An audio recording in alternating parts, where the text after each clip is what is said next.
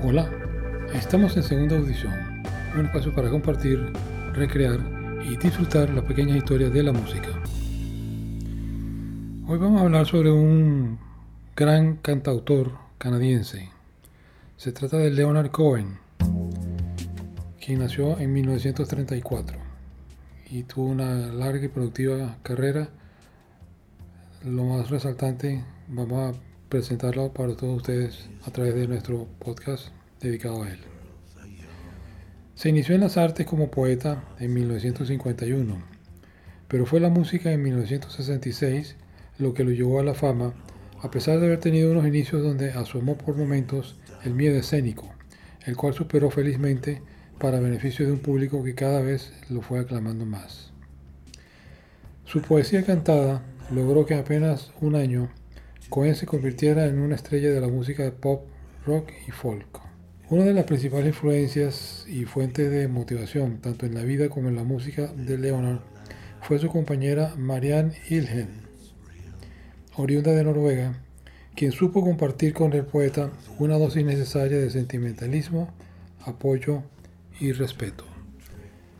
Las canciones que más se destacaron en la extensa discografía de Leonard son Aleluya, Suzanne, You Want in Darker, That's Me to the End of Love y Famous Blue Raincoat.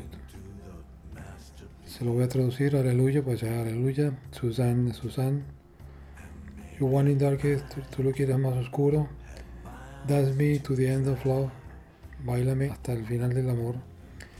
Y Famous Blue Raincoat, el famoso abrigo azul. Sumadas en conjunto, estas cinco canciones han sido reproducidas más de 200 millones de veces en una de las plataformas más usadas hoy día.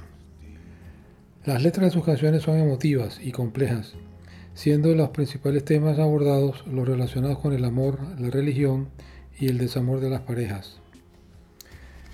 El amor y el sexo son temas habituales en la música popular. La experiencia de Cohen como novelista y poeta lo dota de una sensibilidad especial para tratarlos. Suzanne probablemente fue la primera canción que atrajo la atención del público amplio. Mezcla cierto tipo de amor con la meditación mística. Cohen cantaba, contaba perdón, con una voz de bajo. Fue también un artista que influyó en diversos cantautores. En 1994 comenzó una reclusión de cinco años en un centro zen cerca de la ciudad de Los Ángeles, en Estados Unidos. Dos años después fue ordenado como monje budista con el nombre de Hikan, que significa silencio. En octubre del 2005, Cohen denunció a Kelly Lynch, su manager, alegando que se había apropiado indebidamente de más de 5 millones de dólares, dejando al músico solo con 150 mil dólares. Este hecho obligó a Cohen a regresar a los escenarios con un éxito rotundo de asistencia a una serie de conciertos que dio mundialmente hasta el fin de sus días en noviembre del 2016, cuando fallece. Pues bueno, esto es un resumen realmente resumido, valga la redundancia, pero les sirve de appetizer, de entrada, como para que se animen a explorar, a, buscar en, las plataformas de su preferencia la música de Leonard Cohen. Más que músico, poeta.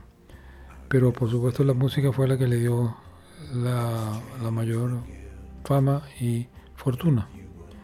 Tal como ocurrió al final de su carrera, cuando tuvo que regresar e interrumpir su programa zen, budista. En fin, un gran artista, un gran hombre, un gran cantautor, Leonard Cohen. Espero que les haya gustado y que este programa sirva para animarlos a todos ustedes. No resta sino agradecer, como siempre, la presencia de Manuel Zafrané en la edición y montaje, Andrés Caldera en la producción general y este servidor, Ernesto Caldera. Hasta luego.